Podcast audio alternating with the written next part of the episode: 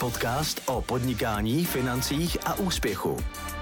Pohodlně se usaďte, právě začíná další epizoda podcastu Davida Šimany.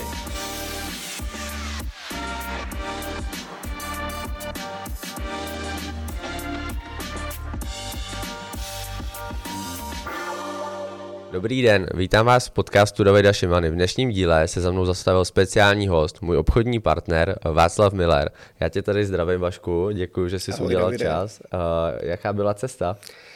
Šlo to. Naštěstí D jedna už je spravená, takže i když jsem měl ze Zlína několik hodin, tak to šlo. Super, děkuji, že jsi udělal čas. Já teda bych tě představil, tak Vašek je můj obchodní partner a my společně řešíme firemní klientelu, staráme se o podnikatele a pomáháme řešit financování komplexně. Já jenom teda ve zkratce představím něco o tobě. Ty už pracuješ osm let v finančnictví, začínal jsi v bance, v Airbank jako osobní bankéř a následně jsi se dostal mezi podnikatele až na firemního bankéře a dneska máš vlastní firmu a my spolupracujeme společně, takže uh, děkuju a pojďme si teda uh, v rychlosti říct vůbec, co se teďka děje aktuálně na trhu, uh, co, co sazby a co firmy, co aktuálně třeba řeší. No je to taková divočina, jo, protože nějaké projekty, co vlastně řešíme s klienty, se nezastavily i v této době, přestože ty sazby nejsou tak friendly, vyskočily, no a nějaký typ toho biznesu naopak to hodně poznamenalo. No a když se teda podíváme na to, tak aktuálně třeba za kolik si může firma půjčit v dnešní době? Hmm, hmm. Jako sazbu, procent? Hmm. Tak, my máme jako referenční saz, sazbu, máme vlastně od České národní banky ten PRIBOR, který je sedm procent. Jo. To, že vnímáme, že jsou reklamy v televizi, kdy klasická hypotéka je třeba za šest celá pět procenta, za šest procent, tak tam ty banky svádí nějaký boj. Ale pak, když jde o tu podnikatelskou klientelu, tak tam se rozhodně dostaneme na těch sedm procent. Hmm. Jo. Těch sedm procent plus marže banky záleží podle typu úvěru. Jinak to bude developerský projekt na prodej, kdy vlastně firma staví třeba činžovní domy a vydělá na tom pro, projektu jakoby x peněz, tak tam si banka prostě dá větší marži. Hmm. A něco jiného, když je, to, když je to firma, která je dvacet let u té banky, potřebuje teďko nutně nějaké provozní financování, tak tam ta banka se dostane na nějaké lepší podmínky. Hmm. Co vnímáš aktuálně díky těm sazbám na tom trhu za uh, téma, který třeba klienti dneska řeší nejčastěji? Může to být třeba nějaký provozní financování nebo kde třeba aktuálně vidíš jako problém na tom trhu? Je to ten provoz. Je to ten provoz, protože všichni sledujeme vlastně to dění, co se děje kolem nás, jo, a ta mezinárodní situace, ceny energií. Takže když se potká zvýšení cen energií, firma má nějaký provoz typu, že má C N C, fré, frézování železa, je to výrobní firma, hmm. zdražily vlastně suroviny, zdražily energie a teď přijde dopis od banky, že jim bohužel i zvyšuje úrokovou sazbu, tak samozřejmě to je, to je ta špatná kombinace. Tak většina těch firem, oni třeba to vlastně teda nemají zafixovaný ty úvěry jako třeba běžný klient, když má hypotéku, protože dneska mě sledují klienti, který právě ne všichni jsou podnikatelé a jaký třeba vlastně ty, ty, ty podmínky a ty, ty rozdíly jsou, jsou nejčastěji třeba u těch typů úvěrů, co třeba má ta firma, ať už jsou to fixace, délky splatnosti, jaký jsou takový základní parametry nebo rozdíly toho, když klient financuje na třeba rodné číslo, jo, to znamená osobní účely a potom ta firma, tak uh, můžeme si to nějak zobecnit? Určitě ano. Uh, ten klasický klient, spotřebitel, jako seš ty nebo hmm. já, tak uh, vlastně má jasně dané podmínky. Má smlouvu na x let, má tam období fixace a po celou tu dobu se mu nemění ten uh, úrok. Jo, ten ví, výše vlastně té splátky, kolik hmm. uh, měsíčně splátí. U té firmy to je ale většinou jinak. Buď ta firma má samozřejmě taky nějaký dlouhodobý úvěr, když koupila nějakou nemovitost, ale taky jsme se bavili zprvu vlastně ty provozní úvěry, hmm. tak tam je to úplně jiný příběh. Jo, tam vlastně většina těch revolvingových úvěrů má třeba roční období fixace, jo, kdy vlastně se ten úvěr znova otáčí. No a sazbu tam má takovou, že má mezibankovní sazbu PRIBOR, jo, plus tu marže banky a buď se mění každý měsíc, nebo kvartálně, a nebo ročně. Takže tam opravdu z měsíce na měsíc může dojít, že firma, která splácela padesát tisíc měsíčně, bude teď splácet třeba sto. Hmm, hmm. No a co může v téhleté situaci klient dělat? Protože dneska třeba se dost právě lidí dostává do takové situace, že třeba právě potřebujou na nákup zásob nebo na ty výplaty, mají tam období, kdy třeba potřebují nějak pokryt ty výdaje. Je třeba pro firmu dneska možnost právě řešit takovýhle provozní úvěr, nebo co třeba ta firma musí splňovat, aby dostali financování od banky? Mm, mm. Všeobecně banky mají rádi zavedené firmy, které jsou silné a víceméně neměly problém historicky nikdy se splácením. Hlavně je s tou bankou komunikovat. Jo? A banka se vždycky bude snažit to vím ze své zkušenosti najít řešení. Hmm. Takže řešením je, že třeba můžeme, můžeme ten úvěr překlopit na jiný typ úvěru, případně, případně začít pomalinku snižovat i ten úvěrový rámec. Jo? A zase je to velmi individuální přístup.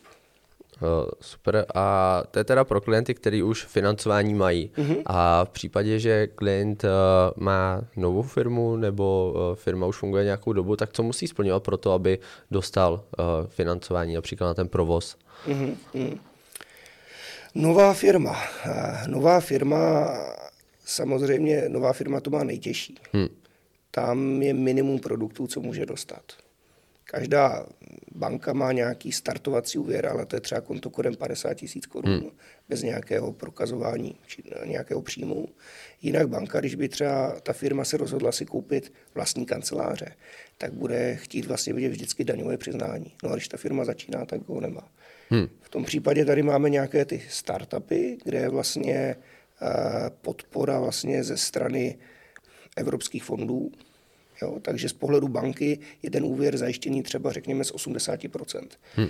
Takže není takové riziko firmě půjčit půl milionu, milion, protože kdyby ta firma přestala splácet, banka dostane čtyři sta tisíc, respektive osm set tisíc zpátky. Jo, takže uh, pokud teda, uh, nebo, nebo často se mi stává, hmm. že právě přijde klient a řekne, mám novou firmu, chtěl bych uh, si půjčit neúčelově, to znamená teda na, na rozjezd toho podnikání bez zajištění, tak uh, jaká je ta výše, kam se můžeme dostat u těch startupů? První, co bych řekl, že gratuluju klientovi a že, že mu přeju hodně štěstí v této době podnikat. A dostaneme se opravdu fakt na nějaký ten startup, jo, kde se bavíme o stovkách tisíc korun. Hmm, hmm. Určitě ne miliony. Hmm, hmm. OK. Uh, často se třeba stává, že přijde klient a řekne, no ale já mám nějakou zástavu, já mám nějaký majetek uh, a to by neměl být problém půjčit, protože mám právě třeba nemovitosti v hodnotě x milionů. Uh, jak se k tomu staví banka? Davide, já vím, kam tě míří, znám to taky tak. Já vždycky těm klientům říkám, to je skvělé, představte si, že vlastním Pražský hrad hmm. má hodnotu. Samozřejmě nevyčí se toho, dejme tomu deset miliard. No ale toho času jsem na úřadu práce, hmm. ale chci půjčit jenom padesát mega, kdy to je v pohodě, ne? Však mám ten Pražský hrad. Hmm. Vážení klienti, problém to opravdu je. Jo. Banka bere dvě věci, jednak zajištění, jo, kdy určité typy, ještě jinak, banka vám dá třeba neúčelově dva až tři miliony peněz. Hmm. Opravdu řeknete, že nechcete říct bance, na co to je, dostanete dva až tři miliony peněz, když máte hezkou ekonomiku.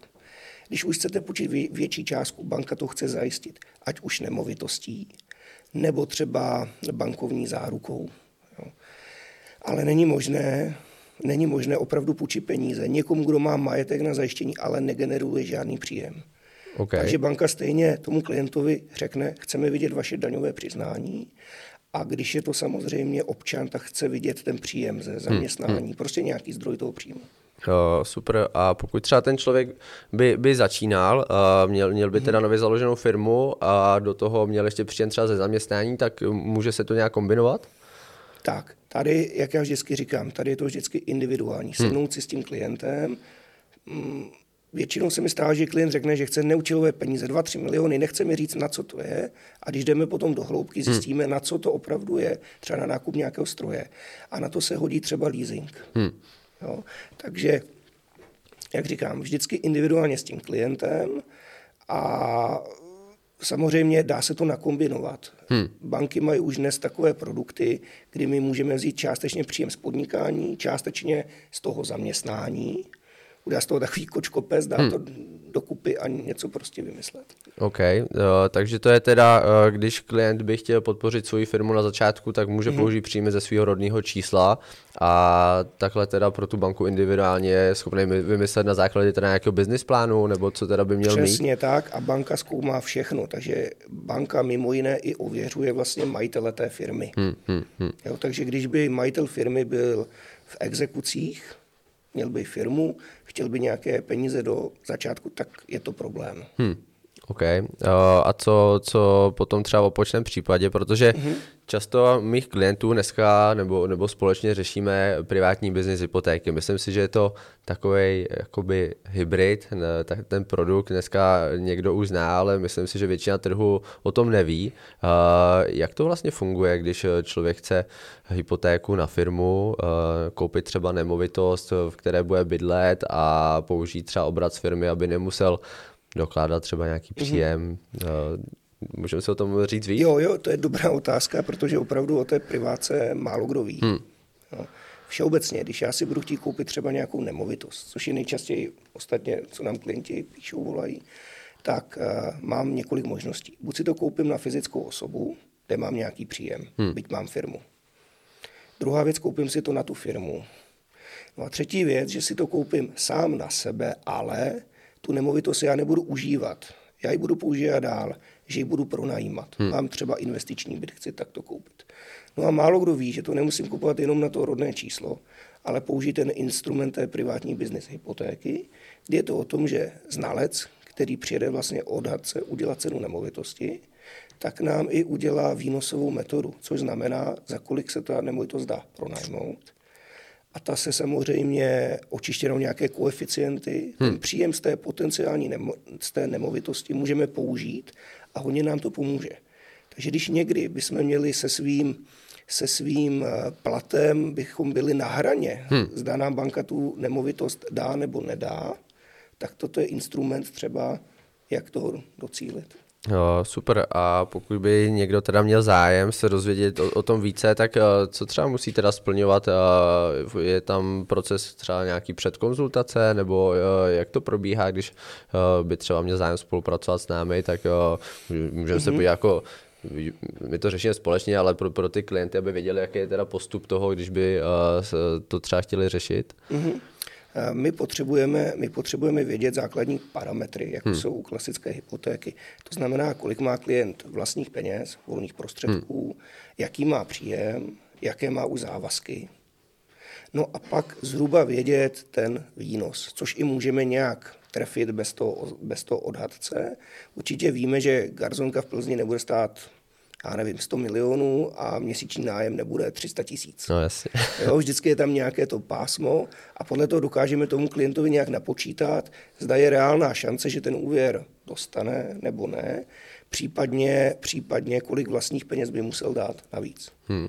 A pokud to bere na tu firmu, tak dneska jsou parametry L T V, to znamená, kolik vlastních zdrojů z, z mm-hmm. hodnoty té nemovitosti musím třeba složit, aby to banka půjčila. Tak kolik vlastně je ten rozdíl proti tomu, když já jdu dneska na rodné číslo, kde pokud ten klient splňuje mm. nějaký věk, tak se dostane na devadesát procent, vlastně, že půjčí banka, deset procent z toho vlastně dá klient. Tak u té privátní business hypotéky nebo celkově, pokud je firma, tak jaký je tam rozdíl? Kolik musí třeba mít vlastní zdroj?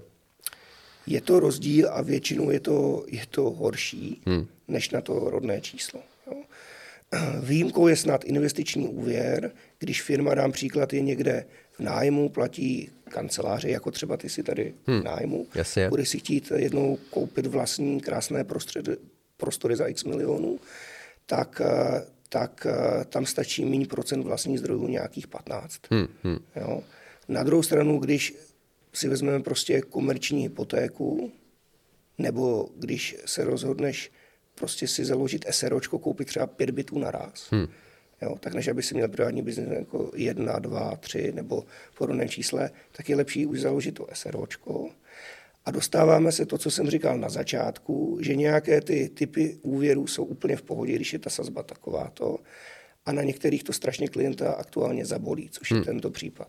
Jo, a takže tam, pokud je to už braný jako komerční úvěr oproti té privátní byznys hypotéce, tak ty rozdíly jsou za prvý v té uh, splatnosti, mm-hmm. může tam být jiná sazba a můžeme se třeba podívat, jaký rozdíl je mezi tou splatností, kolik let třeba můžeme od té privátní byznys hypotéky ano, oproti ano. tomu komerčnímu úvěru. Myslím si, že tam ta uh, splátka může být dneska docela rozdíl při těch sazbách. Můžeme si to otevřít, to téma trochu určitě, blíže? Určitě. Záleží typ nemovitosti, hmm. co klient kupuje. Jo? Protože když bude třeba kupovat hotel, tak musí dát padesát procent vlastních zdrojů. Hmm. Jo? A to si většinou rozmyslí, slyší tuto informaci na tom vstupu. Stejně tak nejčastěji se mi stává, že, že založí to SROčko, chce koupit třeba pět deset bytů. Hmm. Já mu řeknu, no jo, ale je to celý tento biznis, plán je založený na tom, že výše té měsíční splátky bude nižší než ten nájem, aby to dávalo logiku hmm. toho biznesu. Aby to klient jinými slovy nedotoval. Hmm. No a ta se dostaneme, že klient musí dát čtyřicet procent vlastních zdrojů, hmm. protože to prostě nevychází. Jo, protože ty nájmy povyskočily, ale povyskočily míň, než udělá ten rozdíl, ten skok z těch sazeb, když byly tři až čtyři procenta u těch podnikatelských hmm. úvěrů, no a teď je sedm osm. Hmm. No a je, je dneska vůbec uh, možný uh, pokrýt nebo vymyslet ten případ tak, aby, aby, aby jsme to zafinancovali, když prostě se dělá ta výnosová metoda, prostě ten úrok sedm osm procent, furt, furt se dá najít případ, kde to třeba dává smysl? Mm, já ti rozumím. Je to, proto to, co jsem říkal, je to, to bude asi moje nejčastější, nejčastější odpověď tady, je to individuální, mm. jo? Protože nějaká nemovitost, uh, tam to prostě dokážeme vyčarovat, hmm. no a někde to prostě smysl nedává. A já sám říkám klientovi, já bych do toho nešel. Hmm, hmm. Tak tam záleží, jestli ten klient dokáže koupit třeba nemovitost pod cenou, za jakých ano, podmínek, ano, jsou tam ano, další ano, aspekty, ano. které je potřeba řešit, takže to je určitě zajímavý. A jinak teda, co třeba dneska vnímáš teda na tom trhu, že lidi jako zajímá, nebo i naši klienti třeba s náma řeší nejčastěji, jaký typ firem, jaký segmenty dneska třeba na tom trhu ty banky třeba jsou schopný financovat lépe, jaký třeba hůře, můžeme si třeba říct nějakou tu zkušenost, nějaký třeba příklad, co si řešil teďka v nedávné době? Mm, mm, mm. Zase asi každý posluchač si mm. dovtípí, co to vlastně asi, asi je, když někdo má restauraci, mm. která byla seknutá covidem mm. a teď chce vlastně provozní financování a banka se na to dívá, co kdyby přišel třeba covid číslo dvě. Mm, mm. Jo, tak to vychází asi špatně. Druhá, druhá věc je, že lidi pořád, i když ty sazby vyskočily, tak to zase znamená, že někde ty nemovitosti buď už nerostou, ta jejich cena, anebo o malinko klesly, anebo vůbec jsou v té dané ulici, v té čtvrti, co si klient vyhlédl, že by tam chtěl bydlet nebo mít tam ten biznis, tak jsou kmání. Takže přestože je vysoká sazba, on přijde s požadavkem, typicky chci koupit tuto nemovitost, takové to mám čísla, pojďme to nějak vymyslet. Hmm. Takže jo, to, to jsou nejčastější věci. Jo, jo, takže nejčastěji uh, přes uh, ty firmy stejně řešíme oblast nemovitostí, mm-hmm. uh, nákup prostor, výstavbu třeba developerských projektů. Přesně tak. Jak to třeba dneska vypadá s developerskými projekty? Jakou s tím máš zkušenost? Uh, protože ty sazby jsou, jsou v rámci toho celkem vysoko. Dá se mm-hmm. dneska postavit nebo vymyslet takový projekt, aby pro banku to bylo zajímavý? Dá, dá, dá, dá, dá. A funguje to. Hmm. Funguje, funguje, když je to projekt udělaný ne na dlouhodobý pronájem, ale na prodej. Hmm. Takže typicky klient má pozemek, pozemek má dva tři tisíce metrů čtvereční a místo toho, aby ho jen tak prodal, tak ho napadne na tom pozemku něco vybudovat, najmout si stavební firmu, postavit tam ty tři, čtyři baráky a pak to vlastně následně se ziskem ještě větším prodat. Na to banky slyší, protože hmm. přesto všechno, jak to je, tak nemovitosti se stále prodávají a většinou jsme řešili ty procenta vlastních zdrojů a to LTVčko, což nám tady většinou splní ten pozemek. Hmm. Protože ceny pozemků už vyskočily taky nahoru. Jasně. Aha. Takže tady to smysl má a banky potom jdou. A na druhou stranu, teď v této době, když si člověk vezme, jak dlouho trvá stavební řízení, jak hmm. dlouho trvá, než architekt napíše ty plány, tak oni většinou ty lidi už to měli dávno namyšlené, rozjednané a teď i když vyskočily sazby, že by ten projekt všechno na x let prostě umrtvili, hmm. Ne, tak smířili se s tím, že budou mít menší marži, ale prostě do toho projektu jdou pořád. Hmm, hmm. Uh, s čím třeba klientům dokážeme pomoct, když teda by byl klient a věděl by, že třeba chce, chce uh, zkusit uh, propočítat, zda by třeba banka mu půjčila, tak uh, někdy se stává, že ty klienti třeba už, uh, ať už je to firma, tak uh, se dostanou třeba v jejich bance na nějaký limit a neví třeba jak dál.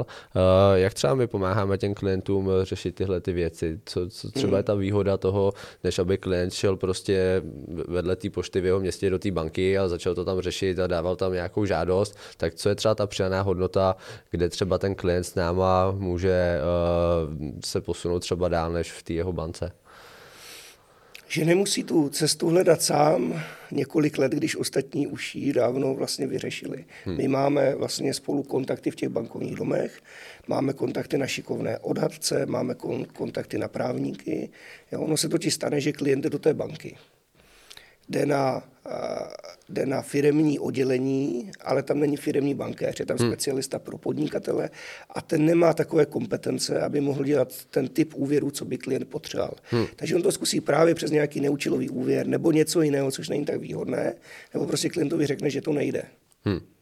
Pak jde třeba do té větší banky, jo, a jde za tím pobočkovým pracovníkem, ten ho odkáže na nějakého firemního bankéře.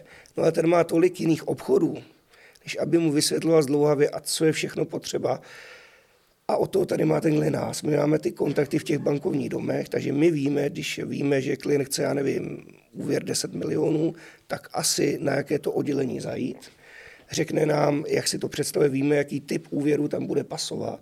Hmm. Klientovi i rovnou řekneme zhruba sazby, tyto věci, a prostě dostane to od nás na klíč.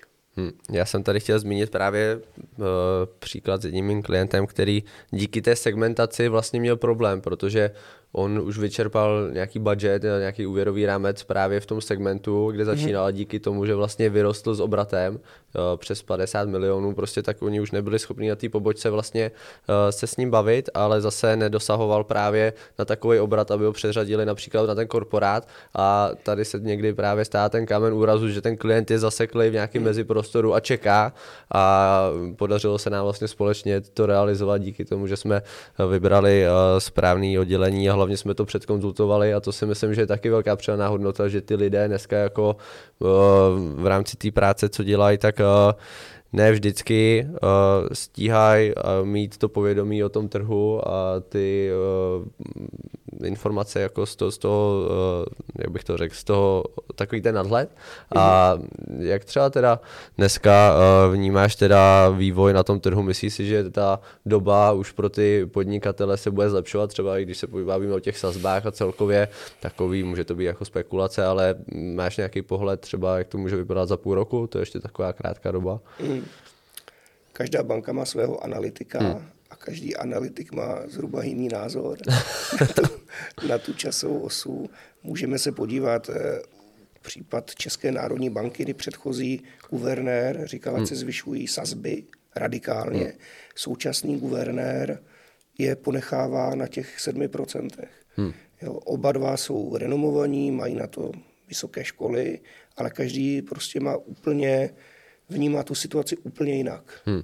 Já, co jsem v kontaktu i vlastně jednak s tou bankovní stranou, tak i s realitákama z trhu, a můj čistý, a teď budu vlastně spekulovat, hmm. já, což si po mně chtěl, jak já to vidím. Já to vidím tak, že ceny nemovitostí vlastně budou teďkon stát, možná malinko klesat, bude to lokalita od lokality, město od města, typ nemovitosti od typu nemovitosti, a myslím si, že inflace bude klesat, a když bude inflace klesat, myslím, že od našeho guvernéra zazněla taková pomyslná hranice deset procent, že když bude hmm, inflace hmm. pod deset procent, tak, že by se dalo říct, že budou vážně se zabývat tím, že by ty sazby začaly klesat úrokové. Hmm.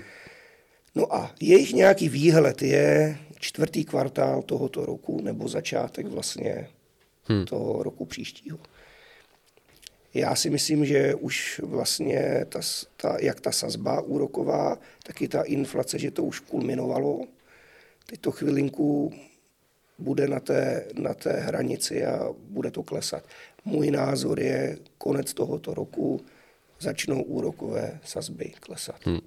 Děkuju za, za názor, můžeme se za rok podívat, jak to dopadlo, ale myslím si, že třeba dneska uh, lidi uh, často se mě ptají, nebo i tebe, mám teda čekat na něco, uh, když ta sazba dneska je teda vyšší, uh, tak uh, jak to třeba vnímáš ty? Já si myslím, že pokud sazby jsou vyšší, ale můžeme koupit nemovitost ve slevě, tak uh, záleží na té ekonomice a neměli bychom řešit jenom jednu věc, uh, jako je například ten úrok, ale podívat se právě i třeba na ceny nemovitostí, inflaci a porovnat to v nějakém uh, srovnání. A co třeba říkáš klientům ty, když se tě zeptá klient, nemám teda čekat s tou sazbou, není to dneska drahý? Opět řeknu to kouzelné slovo, že je to individuální a podívej se na video, jako když je klient, co má příjem, o kterým se jistí, že je stabilní, pracuje třeba v í té odvětví, hmm. dlouho, dlouho se dívá na nějakou čtvrť v Praze nebo v Brně nebo v Plzni, v republice, zkrátka kdekoliv, kde má vysněnou lokalitu, hmm. že si tam koupí ten byt. A on třeba rok, dva roky tam ten byt vůbec nebyl v nabídce a teď tam je. Hmm. Leč úrokové sazby jsou takové, jaké jsou. A já říkám, no a co? Česká myšlenka, no a co? Jako vy si dáte, jakoby, myslím klienti, vy si dáte úrokovou sazbu na nějaký období fixace. Tak určitě bych si teď nedával na deset patnáct let. Hmm. Dal bych si určitě kratší dobu jak pět let. Jo. Tak on, pardon, on dneska jako ten zákon umožňuje, pokud ten klient to má na rodné číslo, teď, jak je to u firemních úvěrů, mm-hmm. to bychom se mohli k tomu dostat, ale stále platí, že klient může v době i nefixace refinancovat, ale jak je to třeba u těch firemních úvěrů, to je ještě otázka takhle. Klient může kdykoliv, otázka je, kolik ho to bude stát. A u těch, u těch firemních, kde přiznejme si to, tam to není vztah spotřebitel hmm, hmm, hmm. versus ta bankovní instituce, kde, kde prostě ten spotřebitel je malý, ta banka je velká, podnikatel, hmm. prostě podnikání je činnost soustavná za účelem zisku, tak tam není tak chráněný ten podnikatel jako ten hmm. spotřebitel. Tudíž tady banky standardně mají třeba mimořádnou splátku za pokutu tři procenta hmm. a refinancování za šest procent mimo období fixace. Hmm. Jo. Máš pravdu, u těch rovnočíslových úvěrů, což já většinou nedělám, dělám spíš ty podnikatelské, to je zase tvoje parketa, tak uh, tam je možnost dát kdykoliv, myslím, jednou za rok dvacet pět procent hmm, jo, ano. z toho úvěru mimořádnou splátku. Jo. Kdežto tady je vždycky nějaká, nějak, nějaká sankce, ty tři procenta, pět procent. Hmm, hmm. Na druhou stranu, tady je všechno individuální, takže není... Není pravda, že by byla, já nevím, možnost dát si fixaci pět, deset let. Může si dát klient na rok, na dva roky, na tři. Jo, no proto si třeba my s těma klientama sedáme a řešíme to, že pokud chtějí koupit třeba ten projekt na výstavbu za účelem vlastně nějakého prodeje, mm-hmm. tak je dobrý naplánovat i tu fixaci cca, aby se to k tomu prodalo, aby tam neměl žádnou sankci, že jo? Přesně tak. Mm-hmm. No, tak, takže takhle, co jsem chtěl říct, ještě bych třeba rád zmínil nějaký příklady z praxe, co třeba řeším s klientama, aby to mm-hmm. třeba, třeba to někoho bude inspirovat nebo se v tom uvidí. Takže já teďka jsem řešil klienta, který vlastně měl nemovitost, národní číslo hypotéku, ta hodnota té nemovitosti už byla cca přes deset milionů, hypotéka tři miliony, podnikatel, tak, takže díky vlastním zdrojům si postavil ten, ten barák. Do toho má firmu, kde má celkem vysoký úvěry a teď přemýšlí o tom, zda by mohl to nějak sloučit dohromady. Je nějaká možnost, jak sloučit uh, i firemní, i osobní věci, pokud už je to tak na hraně, že třeba na té firmě už nemůže jít dál? A co myslíš tím pojmem sloučit? Mm, aby z toho měl jeden typ úvěru, buď to teda národní číslo, a nebo třeba na firmu se zástavou jo, toho majetku? Jo, jo, jasně. Takže klient má nemovitost, která má hodnotu hmm. a chtěl by jeden větší úvěr, jestli tomu dobře ano. rozumím, kde by měl třeba jednotnou sazbu, odcházela hmm. by mu jedna měsíční splátka a neměl by pět menších úvěrů, dávám příklad třeba. Přesně, protože měl právě provozní úvěry ve firmě, který byly krátkodobí a ty splátky byly právě jasně, vysoký, jasně. do toho měl hypotéku a, a říkal právě, pokud bychom to dokázali dát do jednoho, hmm. klidně bych šel za tu cenu, že do toho půjdu s vlastním majetkem, ale ať mám prostě klid a nemusím platit, dejme tomu třeba sto tisíc měsíčně. Jo? Určitě ano. to podle mě se to podle mě jde, to podle mě jdeme na začátek toho příběhu, hmm. že klient šel za nějakým bankéřem, co mu dal rychle nějaký produkt, nedíval se tak, jak my ostatně, neplánoval s klientem nějakou dlouhodobou vizi, vůbec ho nezajímalo, prostě klient chtěl milion, neúčelově dostal milion. Hmm. A už neřešil, že klient má nemovitost, že by to mohlo být se zajištěním, totiž ty provozní úvěry jsou třeba jenom na pět osm let, hmm. zatímco tady by mohl dostat třeba neúčelový úvěr zajištěný nemovitostí, třeba na patnáct dvacet let splatnost. Hmm. Takže uh, i tyhle ty produkty typu jako hmm. americká hypotéka s překlopením třeba na SROčko, no, jasně, jde to, jo, ano. Super. Uh, já třeba bych to teďka obrátil zase na tebe. Uh, hmm. Co si teďka myslíš, že třeba uh, je na tom trhu z- zajímavý, nebo jaký třeba segment teda ty banky dneska jako jsou schopný financovat třeba dobře? Je něco takového? Tak teď je samozřejmě v módě ta fotovoltaika, hmm. jo. Ať už národné číslo, tak i pro, ty, i pro ty firmy. Co třeba banky se naučily hezky dělat a ze začátku s tím měli problém vůbec, jak poskytovat financování, byly ty různé, znáš to ještě ty samoobslužní myčky, hmm, hmm, no, jo, tak jo. To taky jde hezky. No a samozřejmě vždycky, když přijde doktor, zubář, hmm. advokát, chce si půjčit do banky, přece jenom v rámci toho scoringu, co ty bankovní, do, co ty bankovní domy dělají, tak se i bere jak povolání, tak i typ toho biznesu. Hmm, hmm. Naopak, a to je, vidíš, to do, dobrá taková zmínka, teď ty banky uh, se zaměřují, tak jak je Green Deal, hmm. bude zmiňované, takže novinka je, že ty bankovní domy už se dívají, zda to, co vlastně ten klient dělá, je udržitelné, hmm. případně do budoucna jaký to má negativní vliv na životní prostředí.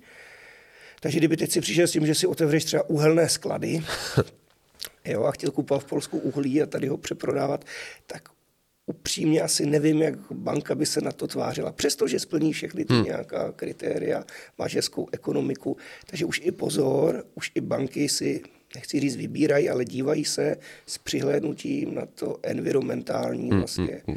prostředí, jak to... Jo, jo. Tak super, takže tam klient může mít třeba nějakou zvýhodněnou sazbu, pokud třeba je, je v, rám, v rámci uh, toho mm-hmm. typu segmentu třeba obnovitelné zdroje nebo, nebo ekologie, přesně že, že splňuje ty podmínky, tak může třeba dostat lepší, lepší ně, ano, ně, ano, nějakou konkurenční ano. výhodu třeba. Super. Uh, já teda uh, si myslím, že těch věcí je dost, ale vrátil bych se k tomu třeba, pokud je tady někdo, kdo má firmu a přemýšlí, že by v budoucnu chtěl financovat, co si myslíš, že je důležitý, aby ten člověk věděl, co by se měl připravit, co by měl splňovat vůbec, než začne někde žádat, případně jak to třeba řešit, pardon, jak to třeba řešit s námi. Mm-hmm. Tak ten daný klient, podnikatel, by se, by vlastně měl mít nějaký jednoduchý business plán. Hmm. Protože určitě ta banka se bude ptát, co dělá za podnikání, proč si vybral to, tento obor, jaké v tom má, řekněme, konkurenční výhody hmm. oproti jiným firmám. No a samozřejmě bude chtít vidět nějaký ten příběh. No, bylo to takové, jak to byla reklama na nějakou tu nejmenovanou kávu a pekařina pro mě byla jasná volba. Jo? Takže já vždycky říkám, proč najednou učitelka se rozhodne dělat developerské projekty. Jo? Musí tam být zatím prostě nějaké to, aby to, protože ten samozřejmě, ten riskař se toho bankéře bude potom ptát. Jo? A zase my tomu bankéři musíme dát takové penzum vlastně těch podkladů, hmm. aby to bylo na první dobrou hezky schválené. Hmm. Takže my potřebujeme ty podklady pro toho bankéře, on pro toho riskaře. Jo? A takže potřebujeme od klienta vlastně, aby nám dal, aby nám vla, dal vlastně ten business model, vůbec proč začal podnikat v tomto oboru, nějakou jeho konkurenční výhodu. No a samozřejmě čísla, jak jsme se bavili, když vlastně bude podnikat uh, půl roku, tak se bavíme o nějakém startupu. Když už bude mít daňové přiznání a bude mít i nějaký výhled, bude mít třeba nějaké budoucí smlouvy, jo, na nějaké zakázky, máme větší možnosti. Jo. Když bude chtít koupit nemovitost za deset dvacet milionů, tak určitě banka po ně bude chtít dvě daňové přiznání. Hmm, hmm, super, děkuju. No a co když teda podnikám, mám ty daňové přiznání, ale ještě nemám ten business plán, mám tak, takovou jako představu, tak... Uh, Dokážeme tomu klientovi pomoct? Dokážeme. Takže kromě toho sestavujeme pro naše klienty ty business plány, takže pokud máte firmu a přemýšlíte nad tím, jak vymyslet to, aby ten příběh a ta logika toho případu dával smysl, tak se neváhejte určitě nás obrátit. Myslím si, že s Vaškem a s našimi kontakty jsme jako dneska na tom trhu schopní nabídnout určitě nějakou konkurenční výhodu pro, pro ty naše klienty. A máš třeba něco na závěr, co, co by si třeba doporučil, nebo v rámci toho, když se podíváš teďka na ty roky v tom bankovnictví, nějaký třeba příběh nebo něco, co by si třeba posluchačům chtěl říct? Uh... Říct svým poradcům, ať už to jsem já s Davidem nebo kdokoliv jiný, celou pravdu. Hmm. A ten člověk je tu pro vás, aby vám s tím pomohl, s tou potřebou získat úvěr. My i zároveň uděláme tu analýzu, zda vlastně to má smysl. Už jsem měl i klienta, co chtěl úvěr, byl přeúvěrovaný, já jsem řekl, to nemá smysl. Jako. To, do čeho se pouští, ten nemá smysl. Úvěr nedostal, zkoušel to sám. Nakonec mi ale poděkoval, hmm. protože by byl zadlužený a dopadlo by to špatně. Takže určitě nebát se tomu klientovi říct nám celou pravdu. My stejně jako v bankách je bankovní tajemství, my nikde tady nechodíme po ulici, neříká, teď to máme klienta, ten chce koupit tu nemovitost tu. Prostě ať klient se svěří, my uděláme podrobnou analýzu. Když tam uvidíme, to znáš, nějakou cestičku, to hmm. řešení, tak jak si říkal, máme ty kontakty. Klientovi to dokážeme zařídit a může v klidu spát. Super, já ti moc děkuju, Vašku, že jsi tady pro naše klienty takhle si udělal čas a objasnil tohleto téma a budu rád, i pokud vás, diváci a posluchači, bude zajímat jakýkoliv dotaz na téma osobní nebo firemní finance, neváhejte se na nás obrátit a tobě ještě jednou, Václave, děkuju za přijetí pozvání a objasnění tohoto tématu. Já děkuju za dnešek. Díky. Díky moc. Dnešní díl je u konce. Pokud se vám líbila dnešní epizoda, sdílejte podcast na sociálních sítích s přáteli. Více informací o nás a o tomto podcastu naleznete v popisu dnešní epizody. Nezapomínejte se držet vytrvale svých cílů. Věřte v sebe a oslavujte každý úspěch.